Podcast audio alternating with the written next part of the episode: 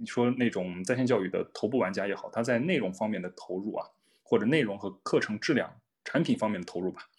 是相对的比例都是比较低的。就我举个例子，就是好比你正吃饭呢，你正在考虑我桌上的这些，呃，饭友们正在考虑政府要上哪道菜的时候，人过来把桌子掀了。如果真的让我选，我觉得真有这个机会选的话，这个行业不干了。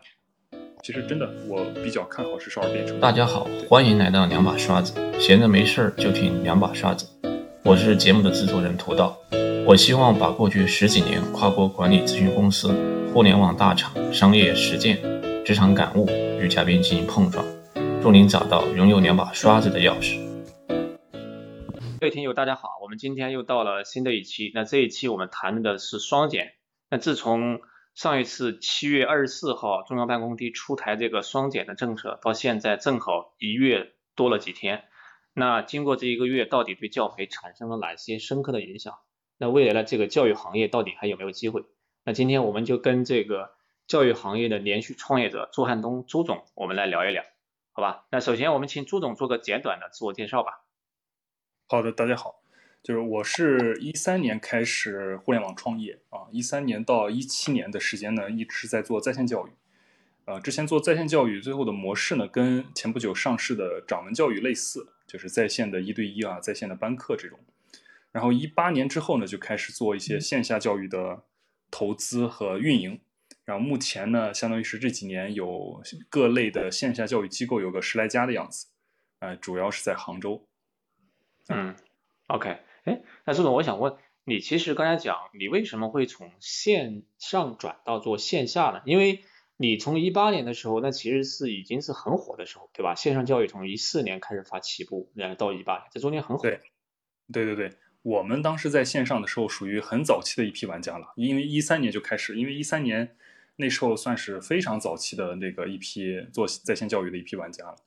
然后做到一八年的话，因为一八年的话，其实服务当时在线教育的模型比较清楚了，就是呃线上卖课，服务变现这个模型啊，就是现在你们看到的很多大的在线教育公司都这种模型。但是这个模型呢，当时玩玩玩下来之后呢，就是呃投入流量，然后转化这个逻辑，这个逻辑呢做下来之后，你就发现这个生意不是一个很很很好的生意啊，它是一个谁钱多谁 OK 的生意，然后。就是各种在拼市场，在拼获客，啊，我都记得当时我离开的时候，我们的获客成本可能一个用户就得达到一千五到两千块钱，啊，一个付费用户的成本。那这样的话，我觉得是难以为继的。还有点是烧资本的这么一个逻辑，所以就对这个生意模型、商业模型就有点不太喜欢了，或者说感觉违背了自己做教育行业的一个一个初心吧。所以当时觉得这个路径。不是太喜欢，不想走，然后那时候就跟我们的那个合伙人当时就分家了，相当于对。然后你对，然后你说的这个是是是线上的，就是一对一的这个获客成本，对吧？就是一对一和一对一和班课都有啊。哎，但是但是我在想，就是你刚才讲的这个，如果是一对一，因为他他其实这个他的这个模型其实跟你小班课或者大班其实还是还是不一样嘛。那如果是说你的这种，如果你如果说你的这种续客率能够，如果如果能够的维持的话，其实你内容做的足够好，有效果，然后续客率很高，其实你的你的获客成本是是会往下走的。呃，那那不是，因为你也知道那几年这个行业是非常火的，其实很多模式，就很多模式说白了就是你刚做了，可能有点起色，大家都来做了，对，就很很容易在某些方面就直接就推高了这个成本，对。呃，我觉得就是就是有时候我们的一些精细化的，比如市场策略或者也好，或者我们的投放或者我们的流量转化的一些设计逻辑，你说那种在线教育的头部玩家也好，他在内容方面的投入啊，或者内容和课程质量、产品方面的投入吧，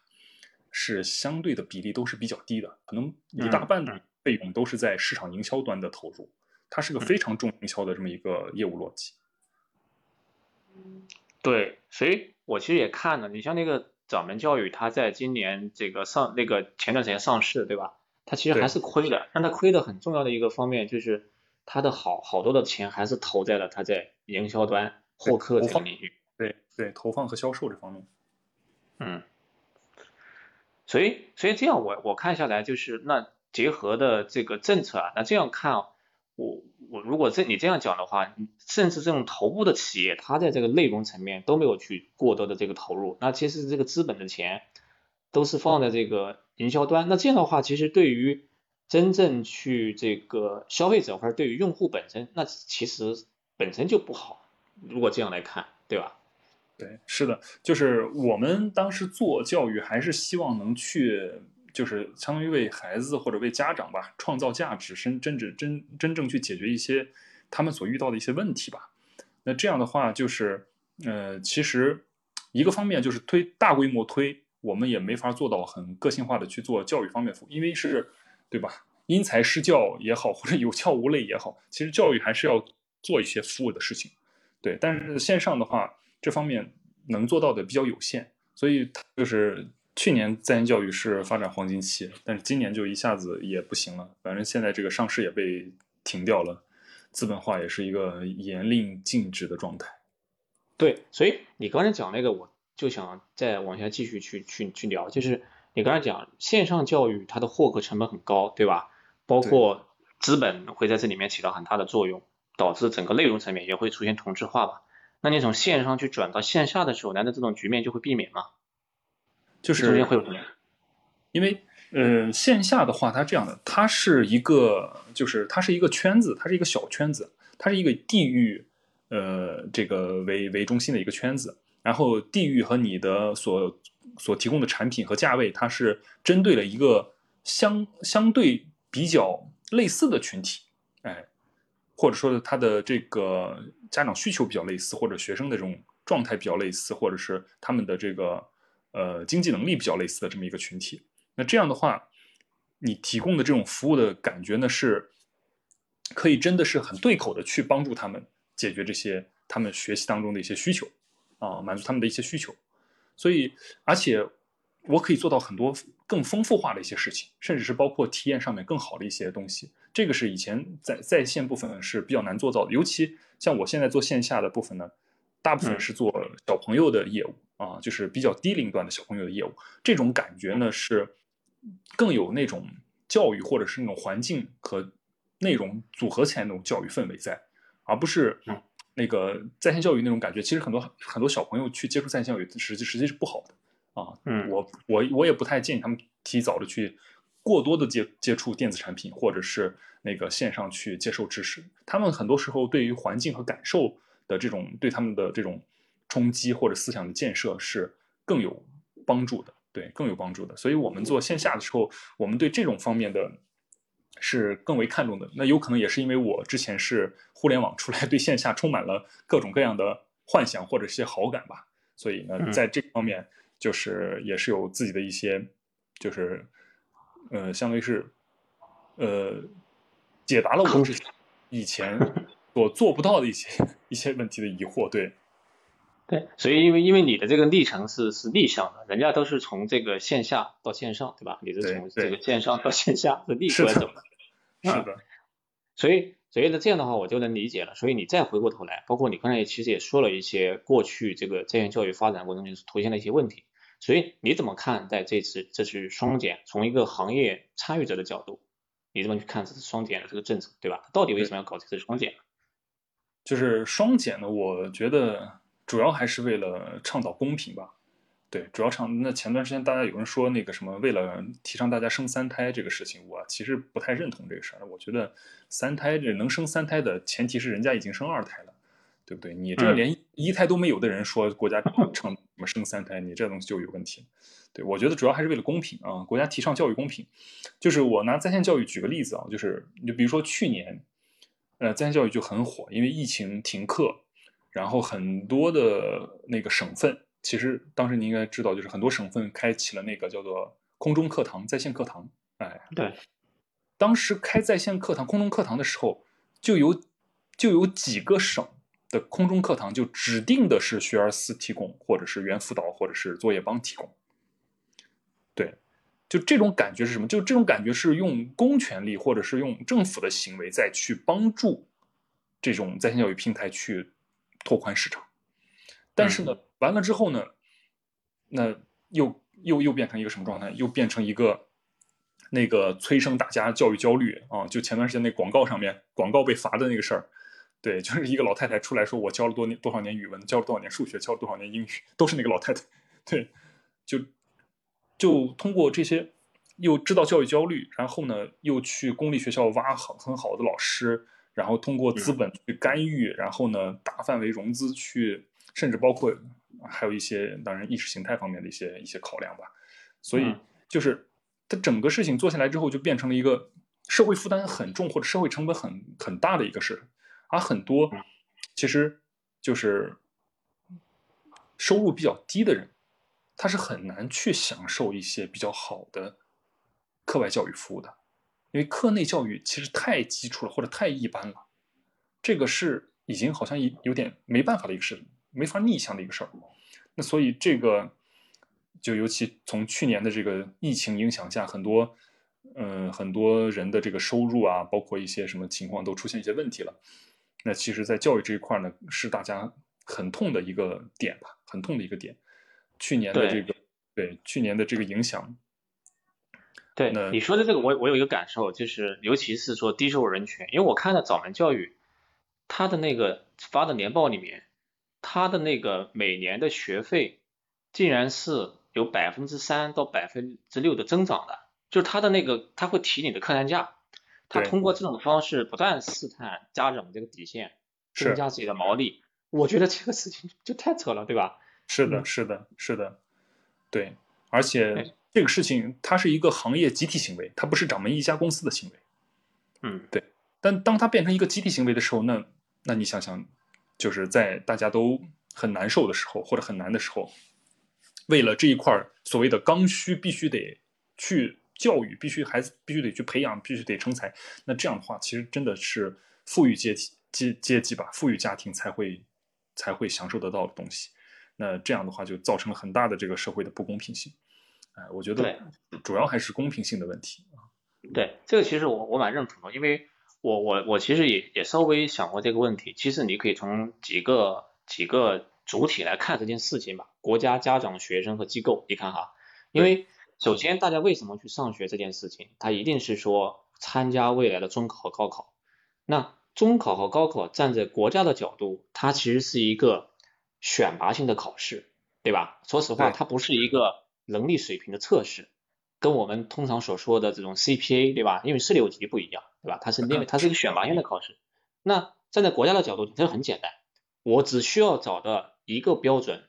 很低成本的、很迅速的把我想要选拔的人选拔出来，这个目标就达达到了，对不对？但现实的问题是说，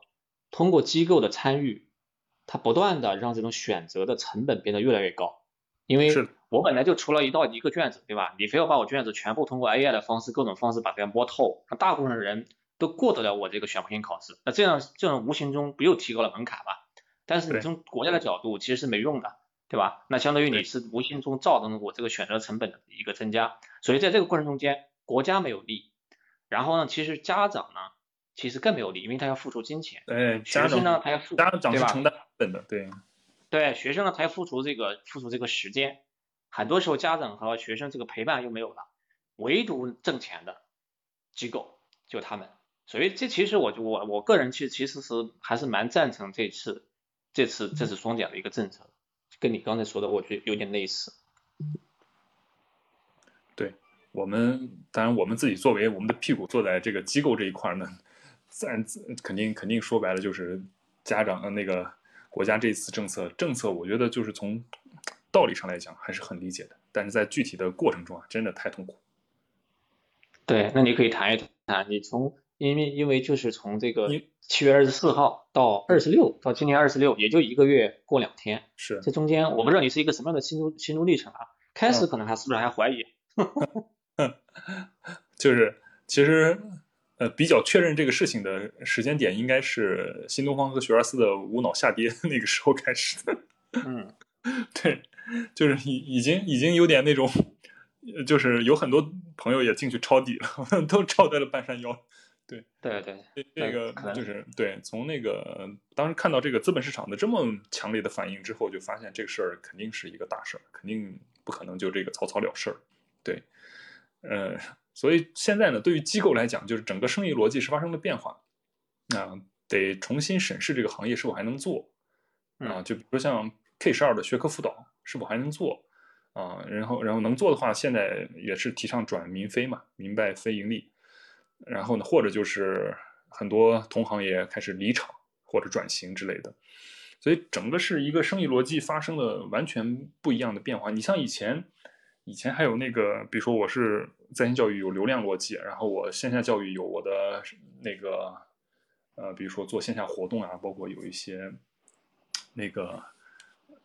呃异业合作啊这些东西的一些东西，可以去做市场，然后呢去做内容，然后，但现在发现就是整个这盘棋就全部乱了啊，全部打散了，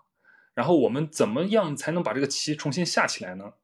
这个。真的是最近我们这些从业者吧，应该是最最最最要命、最关键的事情，也是天天在想、天天在思考的。啊，只能说是在这种夹缝中再去找一些缝隙，看能不能去先活下来，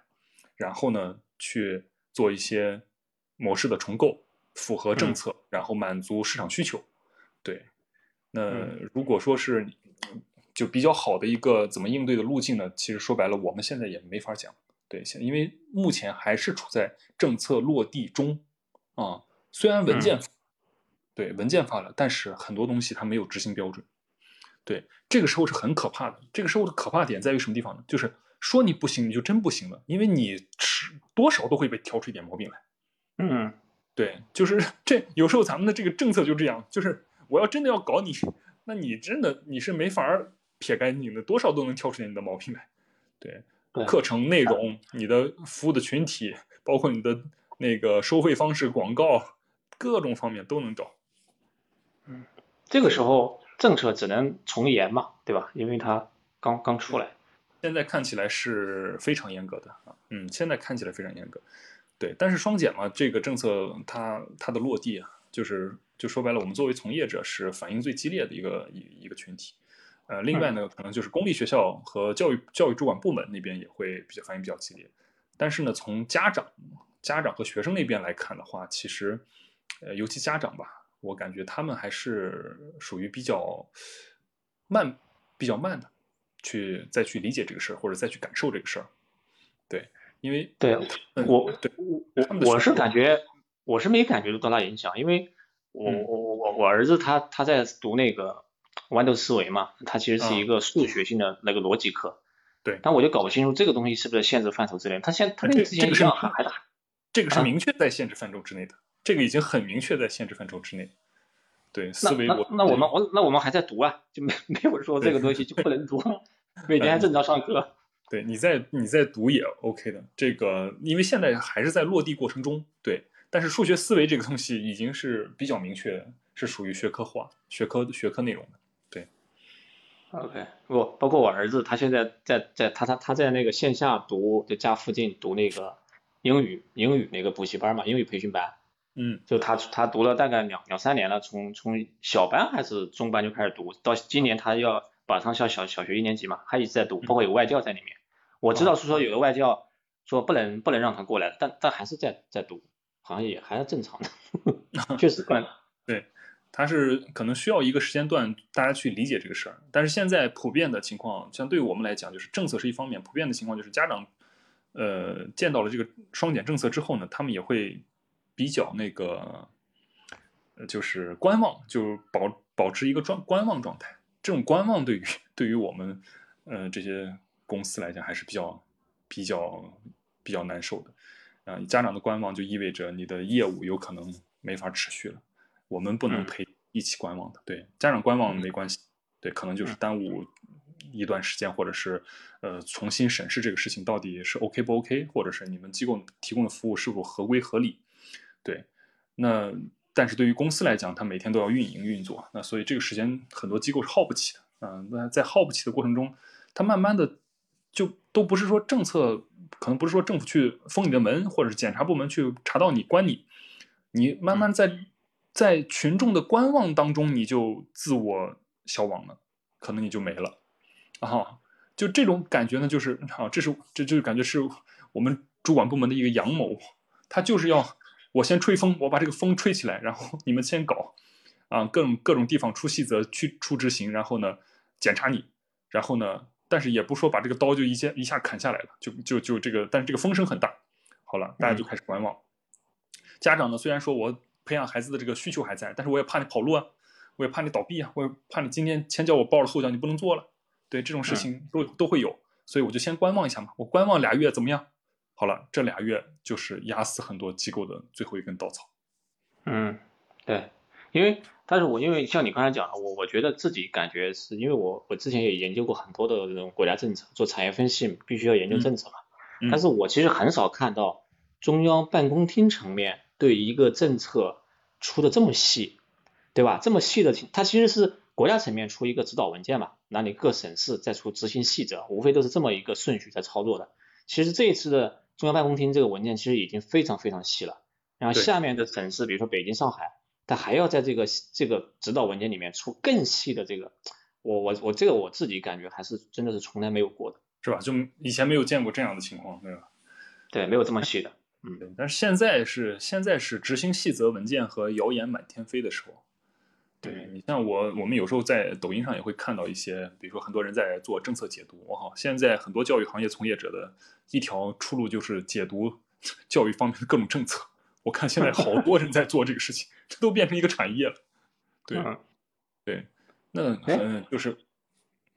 对。那我想问一下，比如说，我不知道这里方不方便讲呢？就是说，因为你刚才讲你做线下教育嘛，就我们开始聊的那个，你在那个那个 Toby 对吧？对，这个。念对了吗？这个念对了，就是对我我看的是一个，其实是一个全场景的，应该是三到九岁的一个儿童的一个一个教育。我不知道这个对你们来讲，到底是可能会有哪些方面的一一些转型呢？但我自己说实话，我是站为一个家长的角度，我我是觉得你们可能没有特别去突出说我我就是一定要做哪个方面的教育。其实你们是一个很综合的，就是你们在提供一个全场景，这个全场景中间，可能就无形中。对他的沟通交流也好，或者是英语也好，还是是逻辑思维也好，无形之中你就会对他有一些有一些提升。我是这么理解的，我不知道对不对？是的，是的，是的，您理解的非常对。但是呢，就是我我发你的这个内容呢，是属于我们最近期调整完的一个内容。就以前我们以前我们是很明确的，我们就是做语言的，我们就是做英语纯外语环境的。OK，对，这就是这就是一种说白了就是现在的一种调整方式。就是语培现在已经明确的说是，就是学科类对不让做，哎，就是被打击的这个明确的被打击的范围。那所以呢，就是但是语言学习呢这个事情呢，又是一个大刚需或者大需求，那怎么办呢？我们现在呢说白了就是也不可能完全扔掉这个这个对这个有这么多号员工这么多号学生家长呢，我们也需要去调整自己，然后呢谋生存。然后，所以就做了这个方面的调整，就变成一个儿童成长中心。然后呢，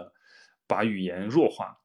对，以后以前我们做的很多都是说白了就是英语课，对，英语课、外教课这种。然后呢，我们现在就相当于是通过一些场景化教学，比如说涂鸦、美术、乐高，或者是那个地理类的或者一些东西，来回然后用双语去上，双双语去上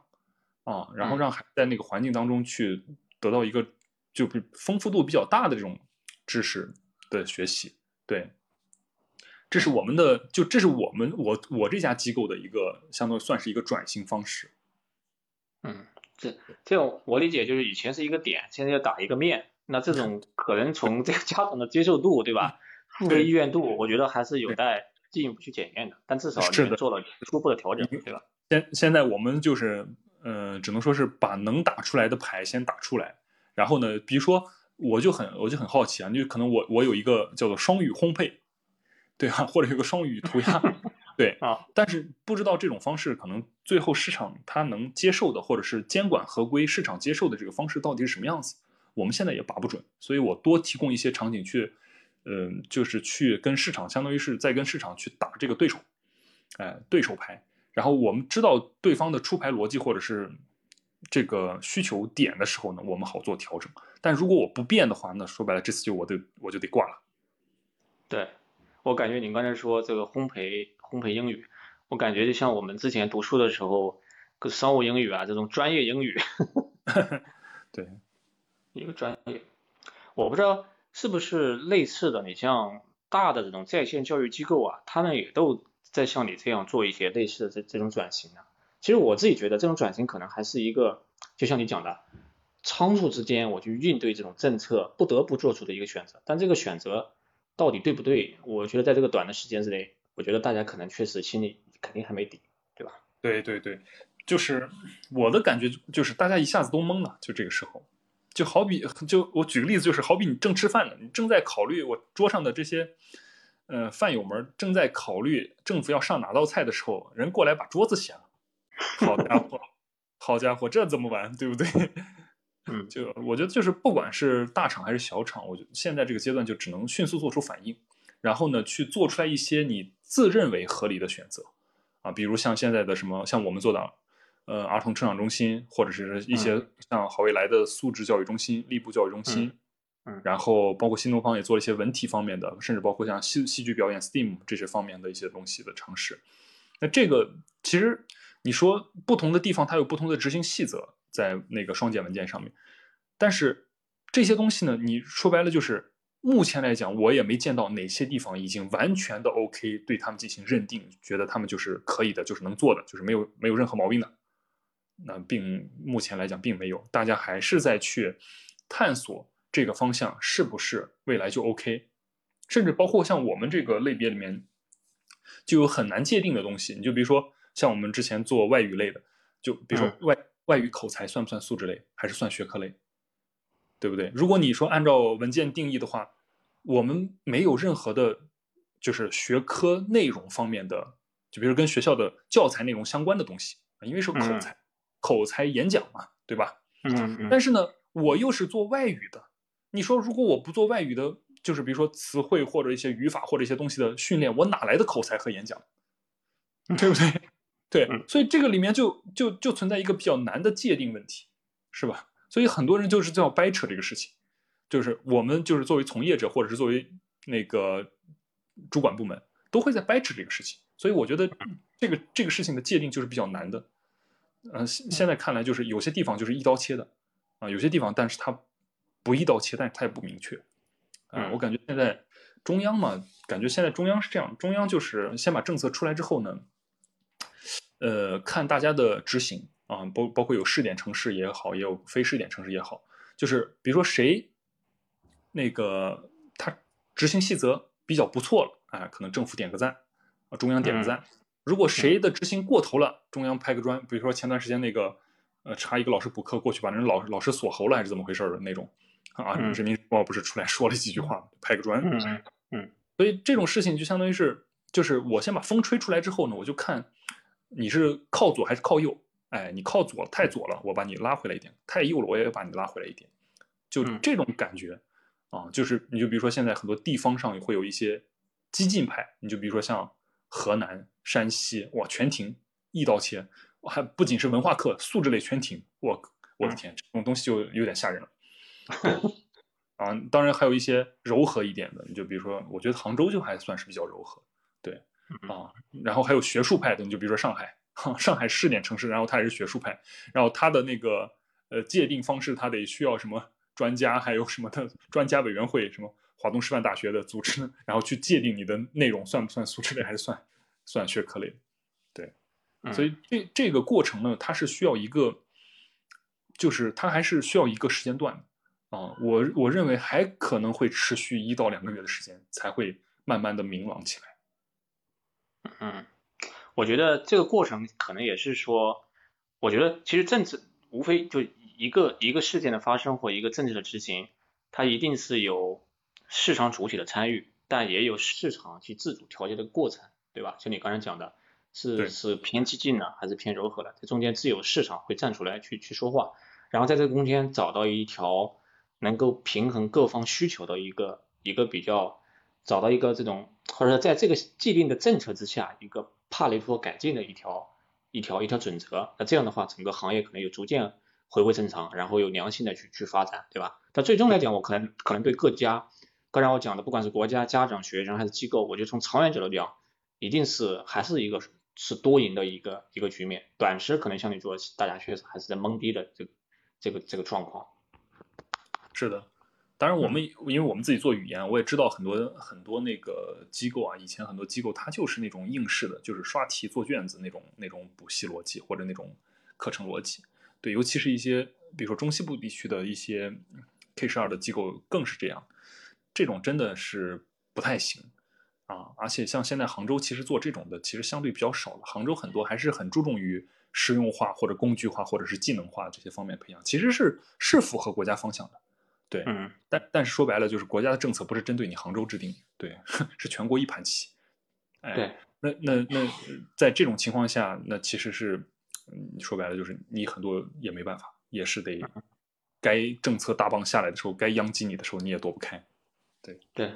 所以我我其实也想跟你探讨一点，就是其实你现在其实做转型嘛，刚才在讲，其实你还是从之前的语言学科类的，对吧，转到现在目前的是一个综合。数字类的这么一个转型，但是如果你放弃你原有现在的这个阵地不看，你就从你现在政策最明晰的角度去看，比如说职业教育也好，或者职业教育也好，你觉得你会选一个新的赛道去看吗？或者换句话讲，在这种大的背景下面，我我如果是我的话，我不会说去分析到底这个是不是在政策的红线内还是红线之外，我肯定会选一个明显是在政策这个红线之外的。而且是符合未来方向的这个赛道去进军，嗯，我不知道你你你怎么看？哎，对，就是梅梅老师这样，就是如果真的让我选，我觉得真有这个机会选的话，这个行业不干了。为什么？这什么呢？太难，太难了，真的太难了。现在是，就是你想监管的监管的细则是方方面面的，就是资金，然后工商，然后场地。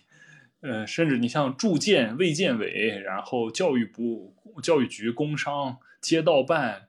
甚至还有什么什么文什么文明文文化文明还是对，反正各种局啊，文明办，对对对，我的天，就是你没发现一个东西的它的主管部门有八个到十个之多的时候，我靠，这个事情还能做吗？对我们这是真这个是真的，如果是让我跳出这个行业去选择的话，我觉得我真的不不太会去再做这个教育这个行业。对，嗯，但是如果在这个行业内去选的话，就是抛开一些，我现在 就相当于是我可能自己有点槽点啊，抛开我的一些槽点而来看的话，其实真的我比较看好是少儿编程这一块。对，为什么呢？因为我我其实之前也跟一个学学这个计算机的人在聊啊，其实老是感觉少儿编程这件事情呢。它当然，它确实是一个未来的一个方向，对吧？未来人机交互，你你你肯定要懂这个编程。但是他他感觉讲这个，你不见得就是说你在少儿的时候让他接触就是就是好事情，因为它的底层逻辑其实是你的数数学思维。就是，嗯，这位兄弟啊，就是您说这位兄弟，他肯定是专业性的兄弟啊，或者是他就是在比如说计算机方面是有建树或者是从业者这种角度。嗯，但是我们作为教育从业者的话，我可以跟你讲讲少儿编程的好处在什么地方。对，嗯，首先，首先第一个点，他很小的孩子，他不是玩编程的，他是玩一些可能机器人或者一些乐高组件这种东西，对吧？嗯，就是首先他能动手，对不对？他能动手，他跟美术一样，我得拿拿笔杆子去动手，或者我得去摆弄一些东西，我得动手。嗯，他不是坐那很坐到那块很乖的去听一些东西，他能参与，他的参与度是很高的，对，能能动手。然后呢，能动手的过程中，它会它会有很多识别，比如说三角形，对吧？正方形、正方体，然后包括一些高的、矮的，包括一些向左走、向右走，反正这些东西，它有很多识别性的一些行为在里面。再往后面走，它有涉及到数学逻辑性的东西在，它不是一个相当于不是一个数学的那种训练，但是它有能动手、能参与、能有那些呃逻辑性东西的植入，哎，它学起来不是很乏味，不是很枯燥。对，然后再往后面走，才会涉及到所谓的，就您刚说的这种什么编程啊，还有什么什么之类的这这种东西。所以说，真正把少儿编程这一块去去拆分看的话，它其实有好几个步骤啊，它不能直接把它定义为编程，因为很多人看到编程觉得应该是 coding 是吧？写代码。对对对，其实不是，就我们做教育行业的，谁搞你写代码这个事儿呢？你要真写代码，那应该是去北大青鸟，对吧？对，打 对这种是的啊，所以我们做少儿编程就是体验式，让孩子真正能进入到这个操作环境当中去。哎，这种学习环境，你你你看，我现在的机构不是也在倡导这个环境吗？我现在就把就把什么这个少儿的这个，比如说机器、机器人、乐高和一些组件课，有 STEAM 类的这些组件课程就融入进去。哎，我就觉得这个东西是好的，它不仅益智，还真正有教学体系，还能有后面真的学得好。我们万一发现了几个比较灵光的小朋友，那真是能往那个呃少年黑客那方面去培养，我觉得也挺好的，对吧？对，所以看怎么比的。我觉得这如果跟刚才说的通过 AI 去刷题，对吧？我觉得这个比那个意义大多了，对吧？但如果是从少儿编程同类别的看，如果是说，因为你刚才讲的这个好处，我我知道，如果是站在行业内的角度，好，这个行业内的角度，可能好多人都看得到，对不对？那未来大家你觉得像你刚才讲的，那在同时在少儿编程这件事情上，他大家未来怎么样会怎么样去差异化的竞争呢？对吧？我我我搞的这个东西跟你搞的到底有啥差别？嗯，对你比如说我搞的东西就是我我从我通过比较小的孩子的这种双语状态去做这个事儿，这就是我的特色吧。又是双语，对，这可能是比这可能是我的特色吧，因为我们现在的擅长就在这儿，对，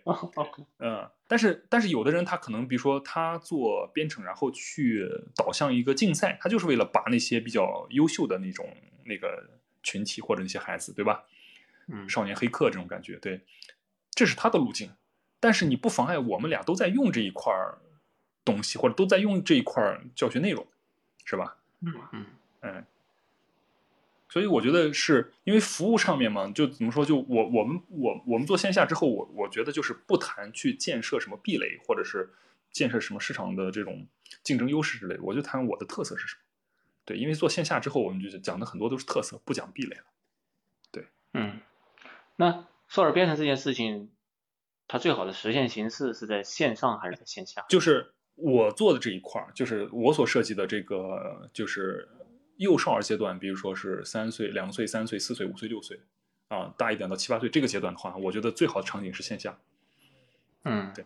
对，我不认为线上会有一个很好的，因为线上，呃，线上的话，像编程猫已经做了很多年了，线上。嗯嗯，对，但是呃，整个的现在的就是所谓口碑比较好，或者是真正服务的这个这个生意商业模型建立的比较好的几家。我所了解的几家，我觉得还是线下企业建立的还是比较好的，啊，嗯，那个我们杭州有个叫小马王，对，他就做的还不错，嗯，那好吧，我觉得听你这么一说，我觉得下一个给我儿子报就报这个少儿编程，我觉得报一个少儿编程，再变再报一个体育类的，我觉得男孩还是要多锻炼一下身体，对对，差不多了，对，嗯，体体说到体育类，我这几天我我前段时间调研了一个项目，调研一个。冰球项目，哎，我的天！我现之前没发现，现在玩冰球的人还挺多。嗯，对，我觉得这种这种对这种的培训也是一个比较比较好的一个培训。对冰球啊，像这种有对抗性，有它的，而且还对于做生意的人来讲，做这种还还还可以卖装备，还有一些生意方式可以去组合，那是一个比较好的方式。如果说呃，篮球的话，人家报个球就能玩这种，可能没有太多的商业化的一些东西。对，包括包括我们家不隔壁刚新开一个商场，然后它里面有一个运动很火，就是是做那个室内滑雪场，它其实是一个模拟的，其实面积也不是很大，但里面就是就是很冷，模拟的那个，它它很火，就热的不得了，里面里面在滑雪，就是好多人在里面玩。对对对，那个我也见过，那个那个那个滑雪机嘛，它是一个履带式滑雪机，然后再做啊，对的对。嗯嗯，OK，而且就是说说到编程，我还想提一嘴啊，就是你从现在的你从现在教育部长的情况来看，那是利好少儿编程啊？什么意思？教育部长是是是计算机？对，教育部长是科学院计算机过去的。OK OK，那对吧？啊，嗯，对吧？把把老陈换掉了，老陈是个文艺青年。啊，因为确实也是，因为你。学科类的，你在这个周一到周五不能搞了，对吧？它有时间段限制，那大把的时间就就来了呀。那那别人到底怎么选啊？这里面有些的就这么就这么几个了，那别人选一下，好多人就会选这种，对吧？编程类的，我我自己是家长，我是从这么一个角度去看。对，而且你说编程类的，其实它就是它的，因为它的方面就涉及到的方面是比较多，它不是很枯燥或者很单一的那种感觉。嗯，是的。还有一个领域，我不知道你你你有没有就是看过，就是职业教育，现在好多人在这成人教育这个领域也也开始去去突破嘛，这个包括包括像这个达类啊，这其实也是很也也是很大的，这个都是已经上市公司了。对对，嗯。呃，现在我们我我有一个朋友正好最近在谈一个就是一个地区的职业职业高中的这么一个项目，嗯。在谈，嗯，因为职业教育呢，就是这这一块呢，我我们自己也没有就没有亲亲自做过，但是呢，嗯通过我们的一些判断来看呢，我觉得职业教育的话，呃，真正以后的玩家可能是 to B 的或 to B 或者 to G 的玩家，就是比较靠谱的路径，就是对政府或者是对对一些比如说特殊需求就是 B 端的这个市场的这么一个玩家是比较 OK 的，对，因为现在 to C 的职业教育，我觉得我觉得现在国家打击的都是 to C，你发现没有？就感觉嗯 to C 类型的这个都被干了一干了一趴。我们教育的被干干完之后，过段时间什么游戏，过段时间对吧？医美，各种对，对，所以哎对，而而且我们教教育这部分的话，现在给了一个转型的大方向，就是让做公立学校的辅助嘛，就相当于是你给公立学校提供提供内容、提供系统、提供各种的一些支持，然后相当于是我们教育行业的集采了这种感觉。嗯对，是所以是 to B 和 to G 吧，就是职业教育，我觉得这两条可能是比较靠谱的方向。to C 的职业教育，其实这几年这几年真的是不不怎么行。to C 的职业教育可能 to C 方面也就是公考了，对吧？嗯公考当然公考当然也不能算职业教育，对，公考了，也就公考还是这几年还是比较火的。对你刚才说这个 to B 和 to G 的这个职业教育到底指的什么啊？不过，但是这这边我稍微插一句，因为嗯我我我自己觉得刚才谈到，当然跟这个职业教育没关系了。我再回到前面那个刚才讲的国家出这个双减，我之前也有一个感悟和心得，我自己觉得就是你想，他他是把未来教育的这个这个权限，其实又放在了两个人的手中，一个人就是家长。你自己未来要花时间去培养你的孩子，这我管不到，这里我没法管，对吧？这是第一种。第二种是说，学校一定在这个里面发挥主导权。你想啊，学校老师是有限的，那学生突然一下子增加了这么多，而且在学校待的时间又变长了，所以未来怎么样去赋能学校以及赋能老老师，让他把这个教育的工作变得效率变得更高，质量变得更好，这其实是一个值得探讨的探讨的话题，对吧？第二个就是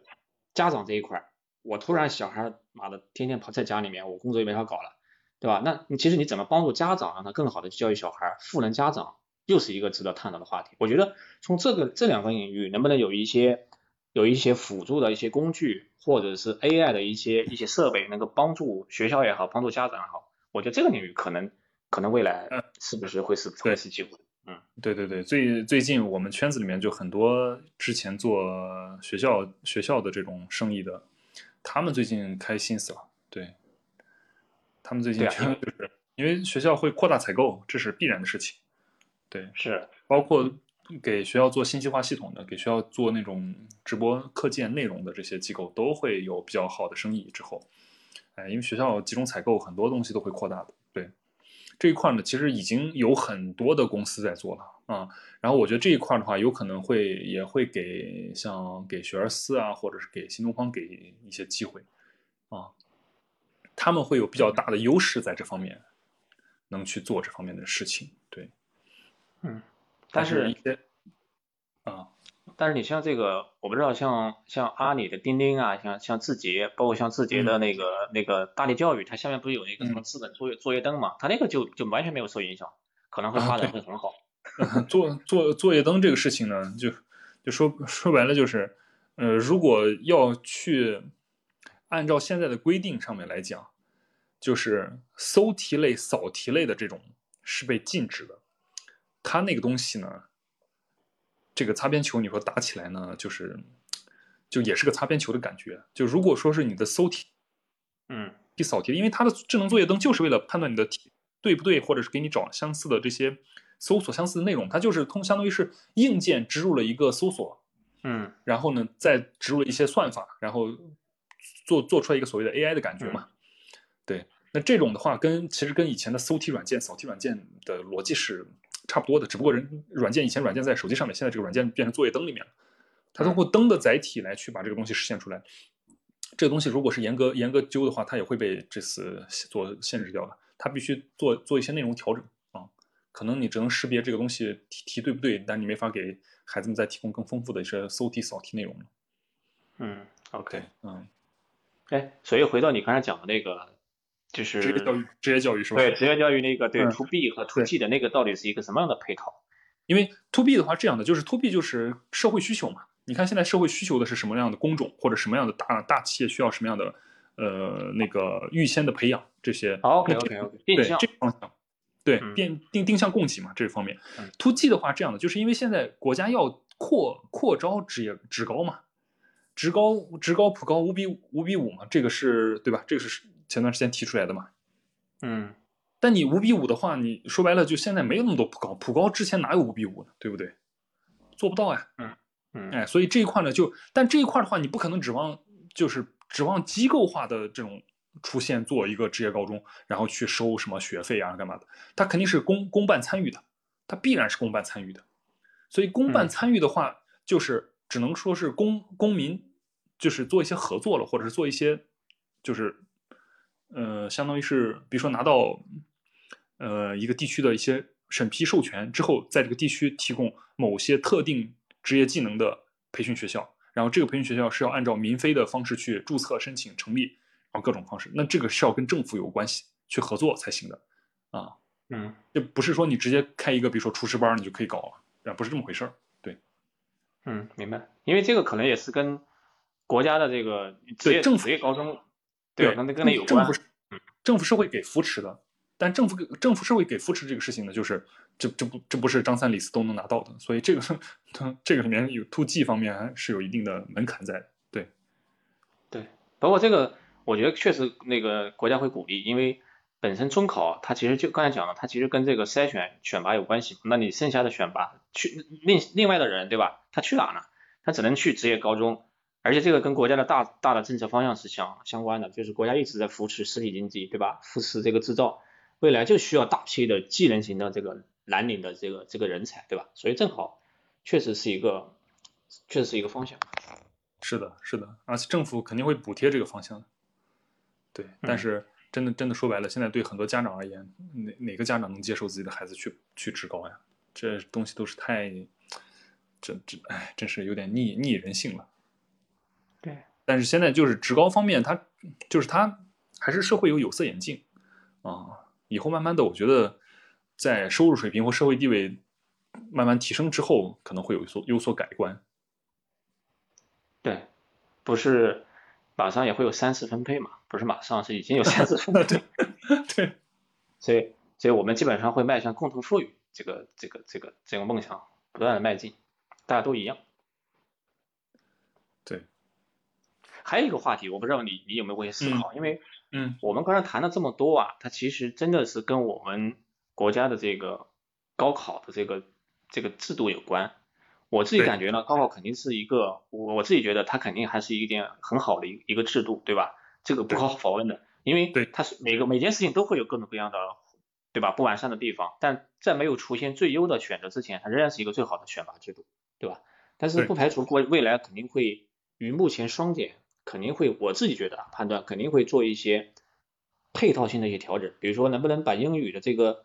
高考的分数相应相应相应降低啊，对吧？把嗯文化类的课程的这个权重相应相应相应增加啊，对吧？这我我自己觉得可能都会在呃整个国家的考虑范畴之内。他现在在中考方面已经做了一些了。中考方面不是那个上次教育部的发言人说，已经有部分省份开始做四十分的美育配套。美育嘛，就是什么音乐、美术、舞蹈那些类型的，包括一些对艺术类的一些东西的。嗯他中考方面先做做试点，高考没法一下降，因为高考它是全国的一盘棋，它跟省份是没有太大的关系，因为省份确实有点影响，但是没有太大关系。这个事情呢，就是你如果是你美育加分的话，你其实每个省有每个省的特点，对，你可以做一个东西，像包括像浙江省，呃，之前一直有信息技术考试，对，信息技术考试很多省是没有的，浙江省已经好多年了，十几年了吧，对，信息技术。对，这就是浙江省的特点。但是中考你可以做，但是对吧？高考的话还是一盘棋，因为高考你说白了就是我我们哎呀，发展不均衡这个问题还是比较严重的。你说，如果是你一些比较贫困的一些省份，如果搞一些美育加分，那这样几乎就把那些呃那些那些普通市民或者是一些中低收入群体的子子女给杜绝了，完全。对，嗯，对，所以这个事情就是他会有节奏的去做，但是不同地方会有一点，比如说我先尝试一点做一点，然后别人再再根据情况来去根据他们省的情况再去做一些调整制定，这样。对，我觉得也会是，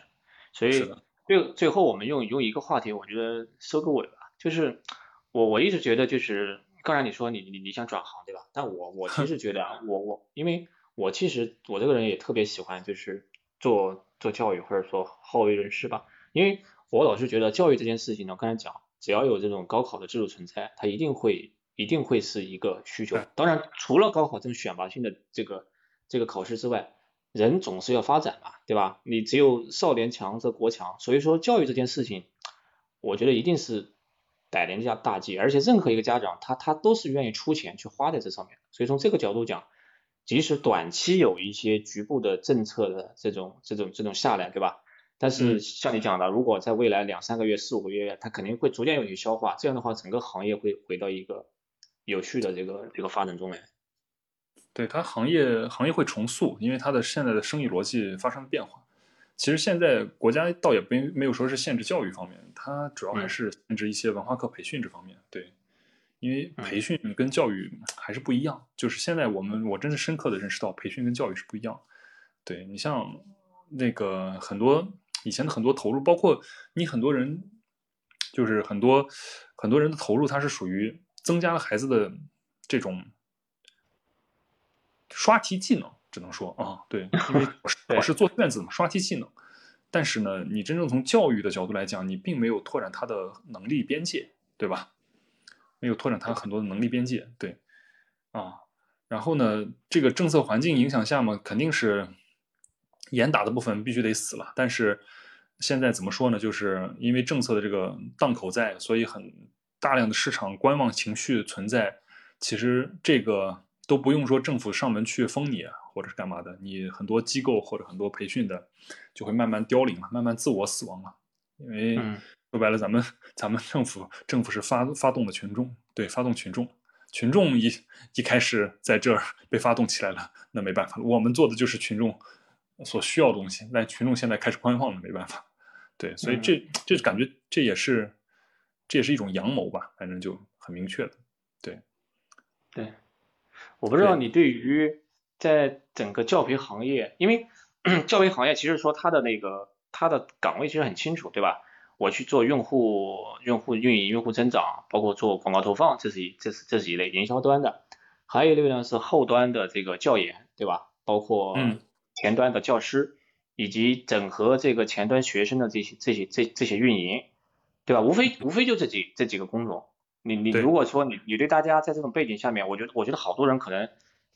各种裁员啊，对吧？都都是各种各种转型啊，大家现在肯定心里跟你这个做老板是一样的心理，对吧？我该怎么办？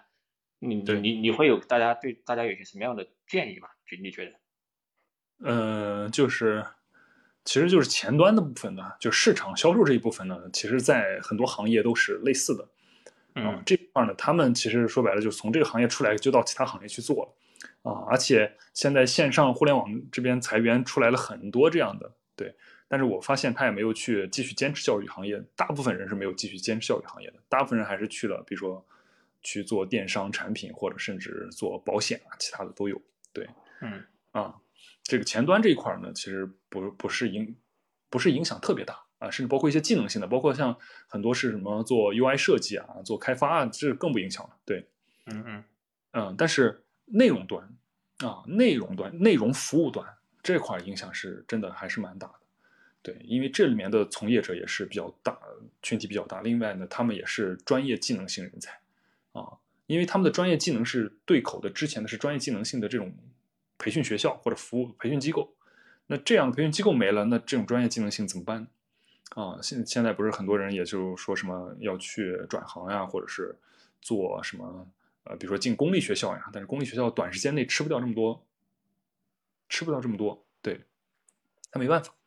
对，所以很多我也看到有有一些人在什么抖音上面说什么就要做抖音直播老师啊或者干嘛的。那 如果整个整个直播行业涌入了一千万从业者，那是个什么光景？我靠，这东西不可想象。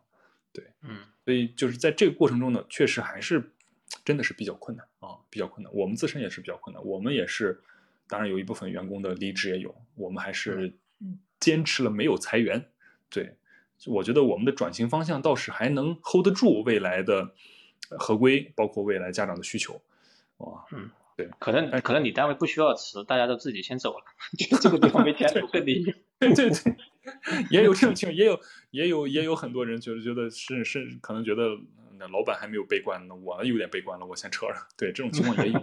对，我看老板撑不了几天了，我要先走。对对对对，就是先以前是请领导先走，现在是请请员工先走。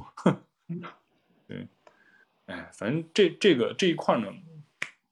进公立体系嘛是一个路子，对，另外的。继续做教育服务，它只能变形了。你就比如说，呃，我们也会做一些，比如说像我们的以前的学科老师会做素质老师的这方面的拓展。对，嗯啊，对于老师的话，就是如果不是说就是专业要求那么高，或者是你你你服务的群体可能是比如说小朋友，或者是干嘛这种要求你的服务感受比较好，或者你的整个的责任心什么比较强，那这样的话，你的专业技能方面是可以做一些调整啊，可以做一些。搭配的，就比如说，呃，英语老师，然后呢，搭配一些，比如说，呃，涂鸦，呃，甚至拼搭、乐高，包括一些户外的一些课程，包括一些对对这种的组合式的这种方式去做，它有它的优势在，然后呢，需要做一些它职业方面的一些调整。那这样的话，我们也会就相当于是也是一批老师的一个一个一个调整方式吧。对嗯，当当这个需求，当这个双减这些东西全部落地完之后呢，就是就是家长培养孩子的这种需求是还在的，就是这是一个就是人人们追求美好生活的向往，这是不可抑制的需求。对，对，所以说其实我觉得大家可能确实暂时遇到一些困难，对吧？未来我觉得还是空间是很大的，包括刚才你也讲到那个学校。我我自己觉得，可能未来在学校这个范畴之内，包括公立学校，我觉得可能也会有一些新的新的这个岗位诞生出来，因为它区别于传，就是我我主流的那那几个小时正规的课，说在我晚自习时间，我觉得可能又是另外一批老师了，因为他承担的承担的角色可能不一样，比如说我上课的就主要是教，对吧？但是我我在自习时间我怎么样去答疑，怎么样去互动，可能又是另外一个技能，这这中间可能会诞生一些新的。新的岗位和新的模式，我觉得这可能都在探索。现在现在已经有，现在已经有一些了，就是会雇佣一些，比如说师范出来的一些老师作为合同工，去给公立学校先提供服务啊。这种现在已经有。嗯，对。但是对对这些老师来讲，那你以前在机构可能你一个月什么八千一万的，然后去那种去去做这种工作，可能变成两三千，这种这基本就是要要接受这种落差吧。对吧？对，因为都得都很多事情，就是公立学校做的很多事情，它是只能说是很公益化的，对，对，他不可能拿这个东西赚钱的，但对吧？嗯，但是就像刚才讲的，那那你挣的钱少了，其实对吧？那家长出的钱也钱也少了，所以这这它它其实就是环环相扣的，整个的所有的成本都在降低，对吧？让这个行业那那更好的去发展，让让真的让这些孩子真正能够学的。他所应该学的一些东西，那这个其实是是是最终的目的。在这个过程中间，所有人我我觉得慢慢都会都会去受益。对，